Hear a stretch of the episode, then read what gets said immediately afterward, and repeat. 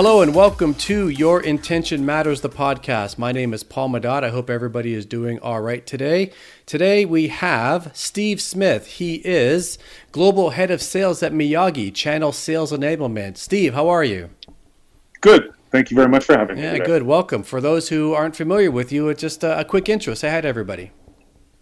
Hi, everyone. Uh, I'm Steve Smith, and for the last 13 or 14 years, I've been um, selling and leading t- sales for technology companies. Uh, and it's been quite a ride. Good, uh, and I'm looking forward to sharing your stories. I've gotten to get, I've gotten to know you a little bit before I hit record here. And so, Steve, listen, before we get started, um, I don't want to be tone deaf to what's happening in the world right now. It's a unique time right now. We're May 5th. We're recording this. Um, how's everything at your end, uh, navigating COVID and the isolation and uh, this pandemic? And how's everything, your team, your life, everything okay? How you how you managing right now? Well, it's certainly an adjustment, it's an adjustment for everyone. Um, in in our case, because we were a fully remote or ninety percent remote um, company before the pandemic, the the biggest adjustment has really been not leaving our houses uh, or or wearing masks. And there's to nowhere to, to go. grocery store. Yeah, and there's literally nowhere to go.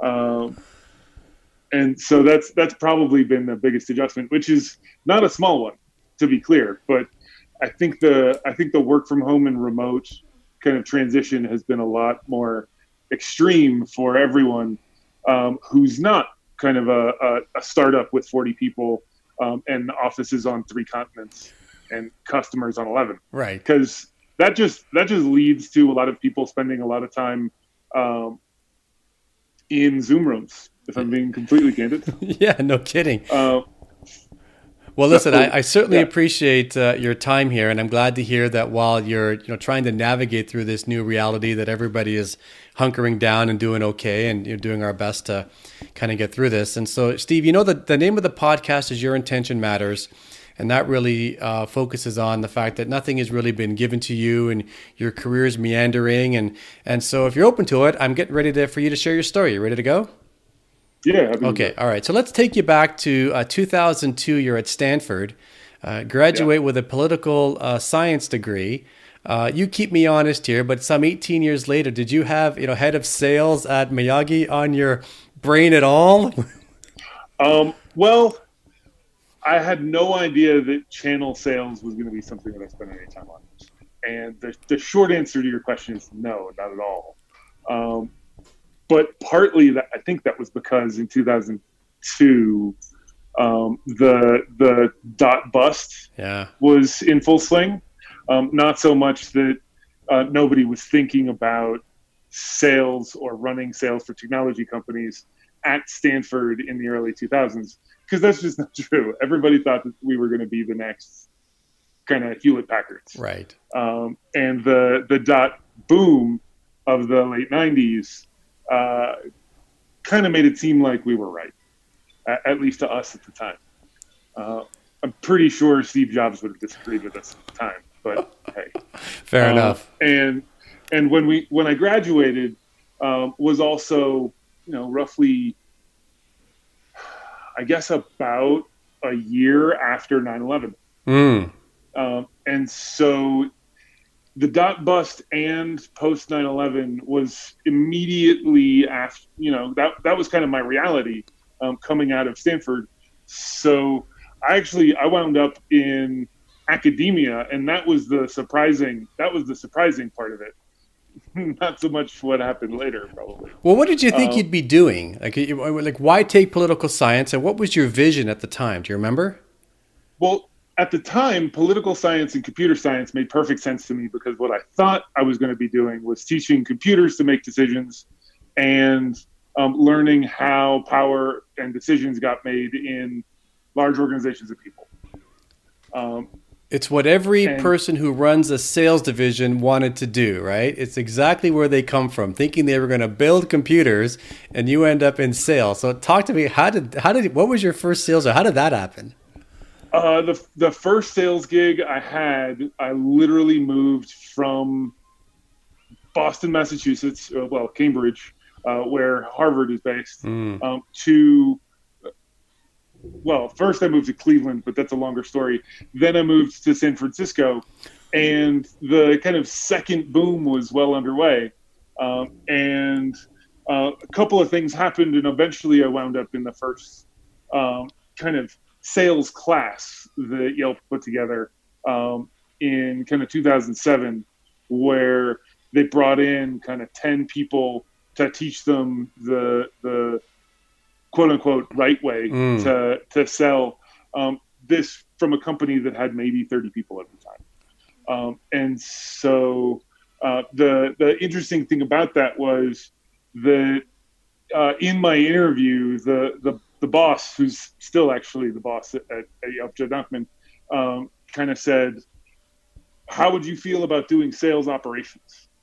Uh, because I think he thought, kind of, may, maybe like I did, that you know, the the the guy who goes to the fancy school and spends time thinking about things doesn't necessarily do them uh, the way the way they need to be done. And it turned out, for whatever reason, um, I said, no, I want to sell, uh, but I'll do operations if, if you need me to. Um, and I spent four years there uh, selling uh, and really selling new products and new markets to new people um, in larger, kind of ever larger and more complicated um, customers, target customers, prospects. And what was your tenure uh, at Yelp? Uh, so it was from 2007 to 2010. Okay, so about three and years. And, and while I was there, um, spent a lot of time kind of doing sales to people that we hadn't sold to before. Oh, so so like hunting. Oh yeah, it was it was like, an account execution. It, yes, I was an account executive there, and then I was what we call a regional account, or what we did call a regional or a key account executive, um, and then a national account executive, and eventually started working on big deals with you know kind of AutoNation or the Fortune 500 um, and ad agencies. And and so, what, geographically, where were you at this time during your three years at Yelp? Uh, San Francisco. You're in San Francisco. Okay, so you're yep. in the Bay Area, but you had left the Bay Area after Stanford to go back east, Boston and Cleveland. You mentioned, and so yep. um, did you move to San Francisco before Yelp, or did Yelp move you out there? How did. did that happen? No, I, I moved out there because I uh, got fired from my first sales, well, first management job right out of academia. My my advisor had told me uh, when I was when I was at Harvard Kennedy School of Government that it was going to take too long for me to have an impact. I should just quote unquote go out and get rich, and then people had to listen to me. And I was like, "How do I do that?" And he was like, "I don't know. Go into consulting." Um, and so I took the first consulting gig that came along, moved to Cleveland, and spent the coldest winter I've ever spent. I I'm bet. from New England, um, in kind of northern the northern suburbs of Cleveland, uh, in a warehouse, uh, doing industrial supply distribution and learning how to think about business models from a 120 130 year old company called McMaster-Carr Supply Company. Um, and while I was there, you know, they hand out they, they hand out awards because um, kind of new newly minted management trainees, management consultants, kind of rotational leadership programs. They need to they need to keep their participants engaged. So I, my my award was most creative, which nice. I think in hindsight probably meant biggest pain in the ass. Um, like a participant award? Not, uh, no. I wouldn't necessarily no. say everybody who participated was, uh, you know, rewarded differently. gotcha. Uh, it, it was if you were if you were suggesting that you do things differently hmm. that I think I, I, think that was the the kind of creativity thing. Uh, maybe they wanted to keep doing things their way, uh, which works. Uh, but yeah, no, I wound up sitting down with the guy who ran this branch of a two billion dollar company, and he kind of said, I think you do fine here, but I think you're a better fit for startup life. And I was like, what's startup life? And you know that that's this thing that kind of imploded to seven or eight years ago, right? Right. And and he said, eh, it's always around. Go go go west. Literally, he said, go back to California. Um, and so that's what I did. Steve, how did you navigate that that time? Because so you, you, go back west, and I get that you're familiar with San Francisco because you went to college there. So I got that. Sure. And so this, so the Bay Area must have felt like Tahiti for you versus Cleveland in the winter. So yes, so we're good exactly. there. But then you're also at a time where the world was going through a bit of another crisis with the with the subprime mortgage crisis back in 2000 2008 and so well, that was that was another 2 years away it was it was a it was a huge boom at the time. When you were out eat, when you were out west. When, when I first arrived, this would have been kind of mid 2006, gotcha. early 2007. Okay. Um, it was it was a great time to be in San Francisco. Everybody was hiring, everybody was growing. It looked a lot like honestly, it looked like 2018, 2017 right. kind of or even the late '90s with the dot coms, as you were talking about. Yeah. Just it was Mardi yeah, Gras, yeah, right? Exactly. Yeah, yeah, it was absolute Mardi Gras. So and go ahead. So uh, you know, I, of course, as a Stanford grad, I, you move up to, to to San Francisco. What do you do? Uh, I found a I found a roommate who went to Cal and um, slept in her spare bedroom, uh, right across the street from a baseball park in a bad part of Berkeley um, that had um, some nefarious characters who were actually really interesting guys. Um, and I spent the next three years thinking about absolutely nothing else besides making money for a technology company that nobody had ever heard of. For a three year stint? Uh, Just about.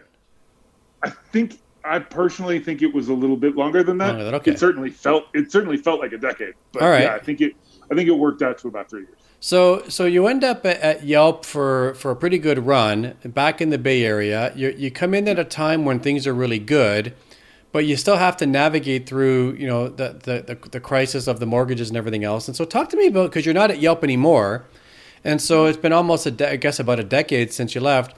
Uh, what? Tell me, what's the story behind the decision to leave? Was it yours? Were you voluntold? Was it hard? Talk to me about why you left. Um, so I was not voluntold. And yet, in hindsight, it was probably the biggest mistake of my career. Okay, do tell. To, to leave to leave Yelp, I mean. Okay. Um, I say that because working there, I thought um, a really strong, productive, team-oriented uh, tenacious culture that worked well between sales and product, that had a clear vision and leadership in the space that was uh, widely agreed internally and externally to be helping um, everyone involved in using the product. Um, I was under the impression that that was how it, it worked everywhere because it worked like that there, there. right correct. Um, and so we got to the point where we were getting um, ready to IPO. We had three offices. There were, you know, 500, 600 salespeople. Um, we were we were getting ready to break the 1,000 salespeople um, on the phone mark, and I kind of said, I want to do that again. Ah. I want to go from the small to big. I want I want to ride that roller coaster again. Um, and I can't do that after an IPO. You you in my head you started small and you got to an IPO and then you did it again. That was kind of the the model that Yelp had put in my head, and I really, really, really wish that I had picked almost any other model uh, in hindsight. All right. For the way things worked. Um, for example, if the model had been when you've got great leadership and you've got great product, you can sell a lot and make an incredible amount of money if your customers stay happy. Um, but that's almost impossible to do. And here are all of these companies that have failed and died because companies that did do those things came along and killed them, mm. that probably would have given me a much more uh, realistic perspective. Or if the mental model had been working with a very small group of entrepreneurs leads to success, everybody else dies quickly. Um, that would have that would have been a more useful mental model for sure. Gotcha, gotcha. Uh, and and so I spent the next four years after that, uh, well, five years after that, um, looking for founders who not only were really good at building companies, but wanted and were able to build a company from small to big.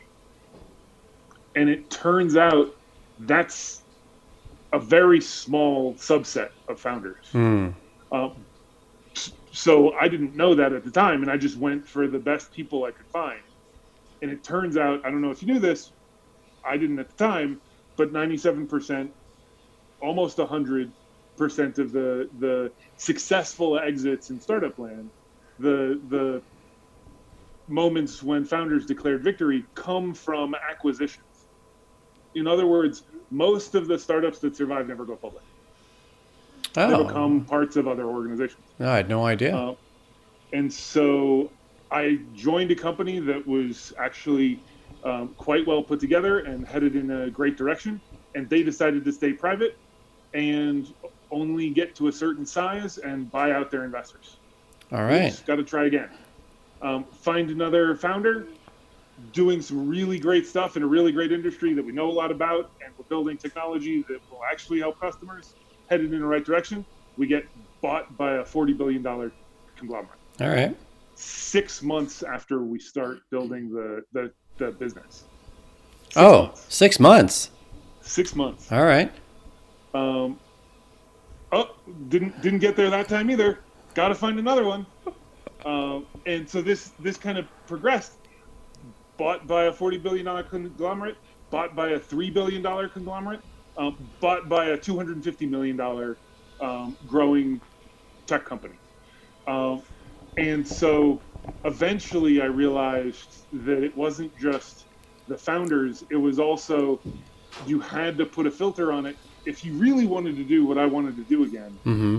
you had to go out and find founders who'd already made it past certain milestones.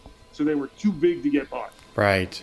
Right. And then you had to find good cultures and good leadership and all those other things. But you had to you had to start with, or I had to start with, finding a much bigger business. And that could not have been the easiest of tasks. Uh, well, no. So no. in in that in that case, no, absolutely not. And so the the the truth of the matter is, most of those they've already built their um, culture. They've already built their leadership team. They've already built their leadership culture. Um, and so, you know, it turns out it's relatively rare unless you want to be promoted from within to, which which is absolutely a possibility and just not part of my mental model at the Mm. time. Um, that you were going to find an opportunity like that, and so I was I was blessed uh, because after after that, uh, this guy Jason Droege uh, and his kind of deputy Kenzo uh, took a took a chance on a kind of wild card to build the the go to market engine for Uber's business to business branch. Gotcha. Uh, the the the services and platform for moving stuff, not people. So, Steve, how did you? Okay, so you you're you're from out east. You're from New England. You go to California for school. You go back out east. You go to Cleveland. You find your way back in California. How did you land in Denver? What what's the story? What took you to the Mile High City? How'd you get there? So I wound up for Uber, um, moving to Chicago functionally. Oh, you were Um, Chicago in between. gotcha. um, for for about six eight months to to build out a, a team to sell at that time a company that didn't really exist but it, it's now uber eats um, and it turns out that it, chicago is freezing for a, for a guy who grew up in new england and a guy who spent a year and a couple of winters in cleveland yeah. it is the arctic tundra um, for about four months a year. One of my favorite cities in the world for the rest of the year. But but it's it's absolutely horrific. Um, and and at the time, Uber was having some challenges. hmm. Um, and so when I moved to, to Denver, I moved to Denver because I, I just wanted to spend less time at this. At, at that point, I'd been in kind of startup land for 10 years. Um, and I'd, I'd been used to 70, 80 hour work weeks um, and being on the road quite a bit. Hmm.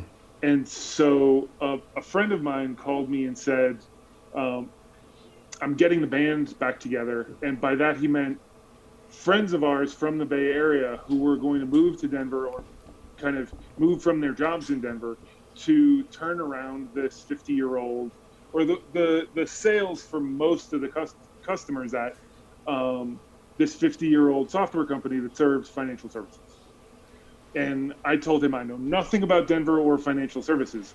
And he said, Yeah, but you know a lot about managing customer relationships and building uh, software as a service businesses that kind of are built for the future, not not based on the past in the way and the way people used to do things, um, kind of in the 20th century.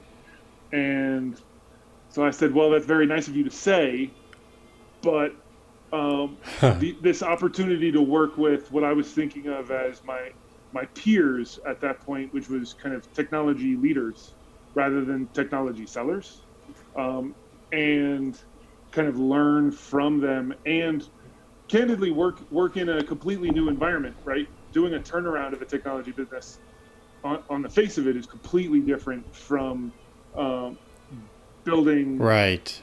a growth engine for a completely new business. And so I said, private equity, don't know that. Portfolio of companies, don't know how to work inside of that. Um, this turnaround thing seems really interesting, and I know how to kind of manage, develop, coach, um, build salespeople and sales teams. So yeah, let's do that.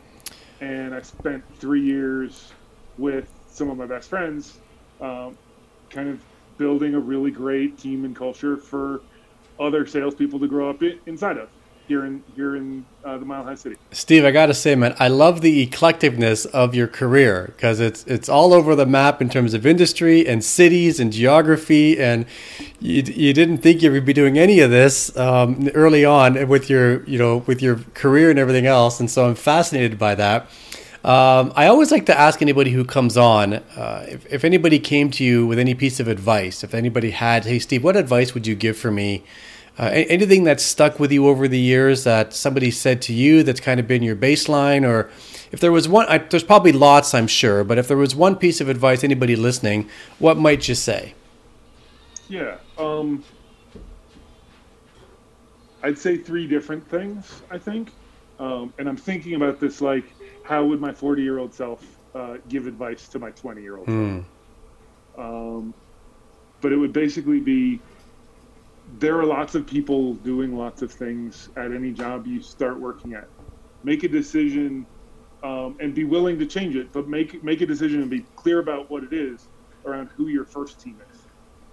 Who who are the people that rely on you to do their jobs, and who do you rely on to be successful in your job? And invest in those relationships. So that that would be first. Um, this the idea of a first team I didn't even encounter for kind of the first seven eight years of my Hmm. career. So uh, that would have been a huge advantage. Sim- similar to what's a startup? What? Yeah, right. Um, yeah, but but first team I think is even more fundamental Yeah. because it doesn't matter. It doesn't matter where you work. It doesn't matter what you do. You're you're gonna need to know who those people are, and you're gonna need to make the decision to invest in them. Um, I think the second one would probably be. Um, it's okay to make decisions um, and make mistakes. You don't have to make a decision and have it turn out perfectly Hmm. the the thing that you need to make sure that you do is are you are you good with the person who looks back at, back at you in the mirror every morning.